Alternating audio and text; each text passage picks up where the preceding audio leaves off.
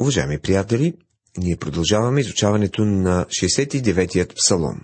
Този псалом ние започнахме в края на миналото ни предаване. Псалом 69 изяснява ранните години от живота на нашия Господ, затова и се спираме по-подробно на него. Спряхме се подробно на първите 12 стиха в миналото предаване, сега продължаваме от стих 13 нататък. Чуйте 13 стих. Но аз към Теб отправя молитвата си, Господи, в благоприятно време. Боже, послушай ме според голямата Твоя милост, според верността на Твоето спасение.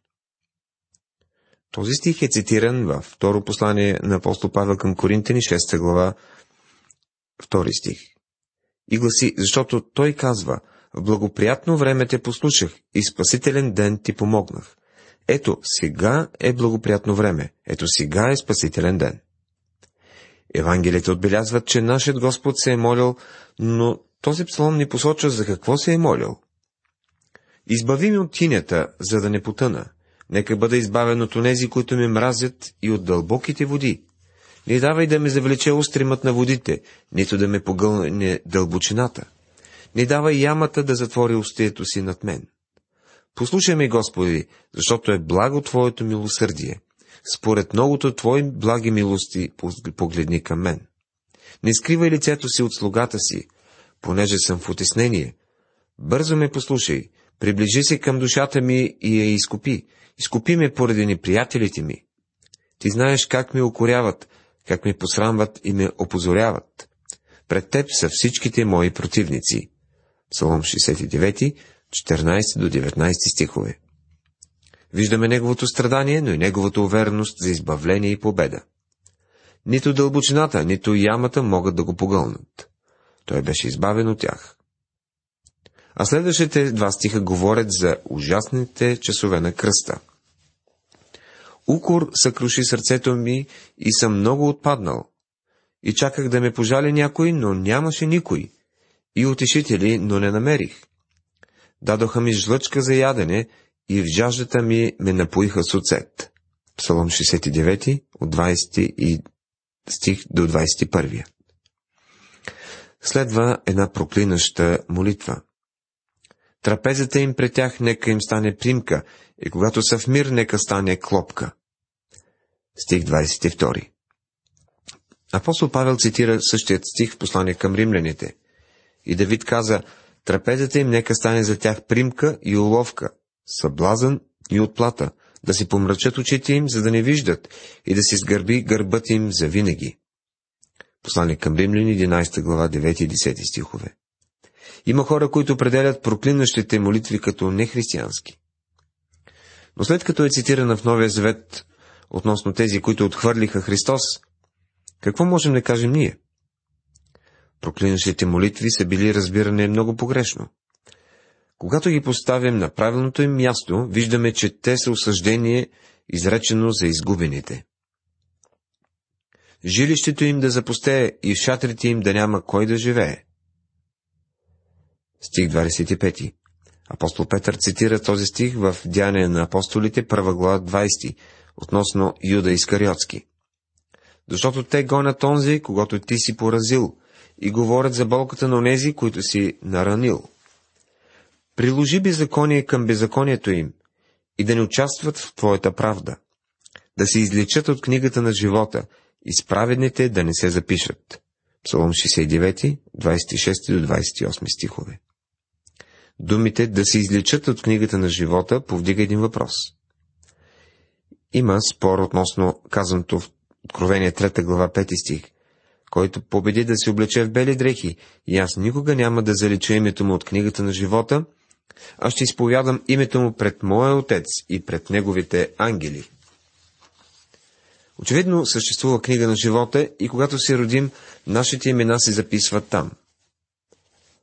В 139 псалом, 16 стих се казва, Твоите очи видяха необразуваното ми вещество и в Твоята книга бяха записани всичките ми определени дни, докато още не съществуваше нито един от тях.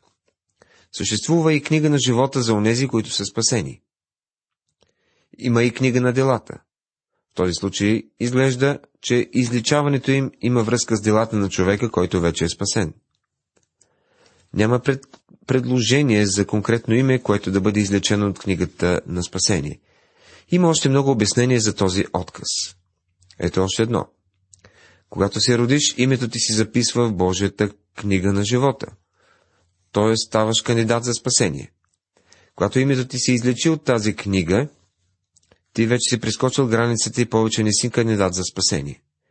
Тук в Псалом 69 е очевидно, че книгата на живота представлява книгата на творението и изразът справените да не се, за... правените да не се запишат означава, че те няма да бъдат записани в книгата на спасението. Псаломът завършва с една славна песен на хваление. Ще хваля името на Бога с песен, ще го възвелича с хваление. При първото си идване на земята Господ дойде в унижение. Той ще се завърне на земята в възвеличаване. Останалите ще бъдат изкупени. Те ще обитават на тази земя. И единствените, които ще обитават небето, също са изкупените. Днес света има само две групи хора – изгубени и спасени. Изкупени грешници и неизкупени грешници. Следва стих, който разкрива Божието намерение за бедните. Защото Господ слуша немощните и затворниците си ни не презира. Псалом 69, стих 33. Един ден Бог ще установи правда на тази земя, но тя няма да бъде постигната преди Неговото завръщане. Нека го хвалят небето и земята, морета и всичко, което се движи в тях. Стих 34 Каква невероятна песен на славата ще бъде това, след като всичко, което се движи, ще хвали Него. Ние продължаваме нататък. Следващият псалом е 70. Това е един неотложен зов за избавление. Давидов псалом. Неговото съдържание се повтаря и в последните пет стиха на Псалом 40. Един от критиците казва, това е извадка, случайно вмъкната тук. Можем да се съгласиме с критика, ако махне думата случайно. Той е наречен псалом за спомен. Защо се повтаря отново? Защото паметта ми не е много услужлива и Бог е наясно с този факт. Представям си как Бог се казва. Когато Благовест стигне до това място от книгата Псалми, вече е напълно ще е забравил 40-я псалом. Така че тук има неща, които трябва да се запомнят. По, Боже, побързай да ме избавиш. Господи, побързай да ме помогнеш. Стих първи. Това е определено зов за незабавна помощ. Аз съм сиромах и беден. Боже, побързай да дойдеш при мен. Помощ моя и избавител мой си ти. Господи, да не се забавиш. Така завършва краткият 70-ти псалом. Определено, аз попадам в тази категория на сиромаси и бедни и Бог иска да ме увери, че Той е моята помощ, моят избавител. Приятели, Бог е на страната на бедните и нуждаещите се и Той ни помага и днес. Следващият псалом, 71 е псалом за староста. Това е една елегия за староста. Става ясно, че псалмистът, вероятно Давид, е бил старец, когато го е писал. На Тебе, Господи, уповавам, да се не посрамя никога, избави ме в правдата си и освободи ме. Приклони към мене ухото си и спаси ме. Бъди ми прибежище, към което винаги да се обръщам. Ти си заповядал спасението ми, защото канара моя и крепост моя си ти. Боже мой, избави ме от ръката на нечестивия, от ръката на законопрестъпника и насилника. Защото ти, Господи Ехова, си моя надежда. На теб съм уповавал от младостта си. Първи до пети стихове. Той отправя молитва и уповава на Бога. Освен това казва, не ме отхвърляй по време на староста ми. Не ме оставяй, когато отпада силата ми. Стих 9.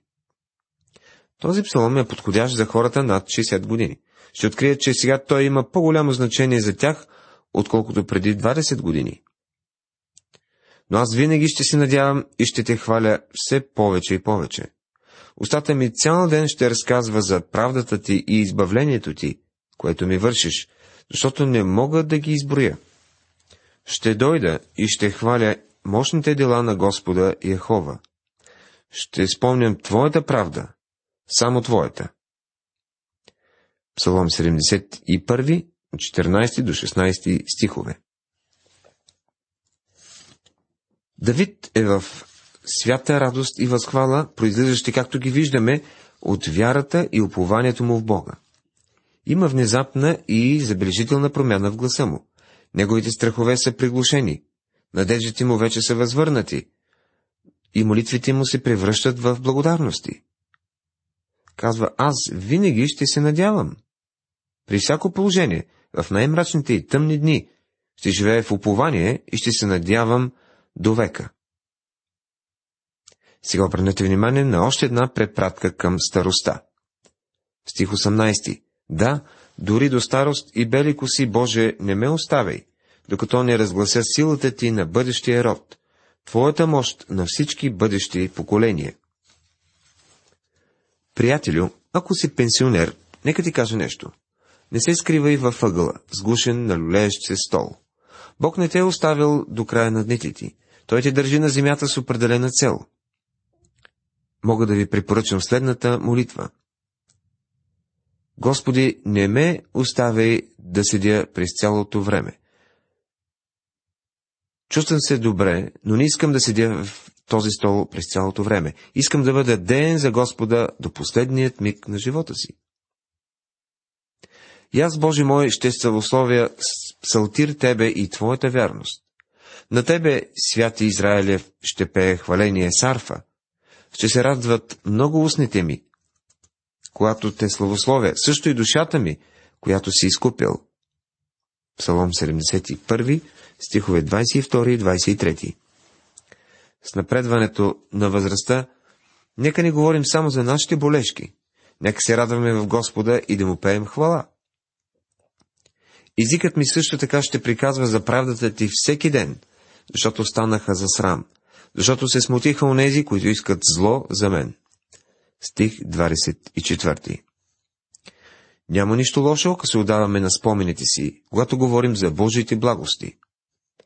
Псалмиста казва, езикът ми също така ще приказва за правдата ти всеки ден. Това е чудесен псалом за по-възрастните. Преминаваме нататък. Псалом 72.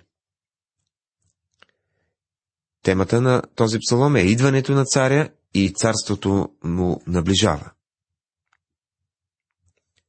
Псаломът е наречен псалом за Соломон. Критици твърдят, че Соломон е неговият автор, но тук се казва така. Свършиха се молитвите на Есеевия син Давид. Това е при завършика на този псалом. Определено това е псалом на Давид, който е записан за сина му Соломон. Този псалом слага край на тън речения раздел Изход от книгата Псалми. Книгата Изход завършва с изпълването на храма с Господната слава и този псалом е пророчески, в който самият Месия идва и установява своето славно царство на земята. Забележете, че той е Бог на правдата. Боже, дай Твоето правосъдие на царя и правдата си на царския син, за да съди Твой народ с правда и огнетените ти с правосъдие. Планините ще донесат мир на народа и хълмовете мир с правда. 72 псалом, от първи до трети стихове. Това е молитва на едни поданици към техния цар. Вероятно Давид е написал този псалом за хората, така че пейки те може ли да се молят за Соломон? Онези, които искат да водят тих и спокоен живот, трябва да се молят Бог да даде на царете им и на цялата власт своето правосъдие и правдата си. Погледнете и седмия стих. Него се казва, в неговите дни ще цъфти праведният и мир ще изобилва, докато трае луната. Доколкото ми е известно, правдата е принцип, който нито един политически кандидат не е включил в програмата си. Но един ден Господ Исус ще царува в праведност. Това е псалома, който описва неговото славно царство. Ще прескочим някои от стиховете и ще се спрем на 17, 19 и 20. Името му ще пребъдва до века. Името му ще се продължава, докато трае слънцето.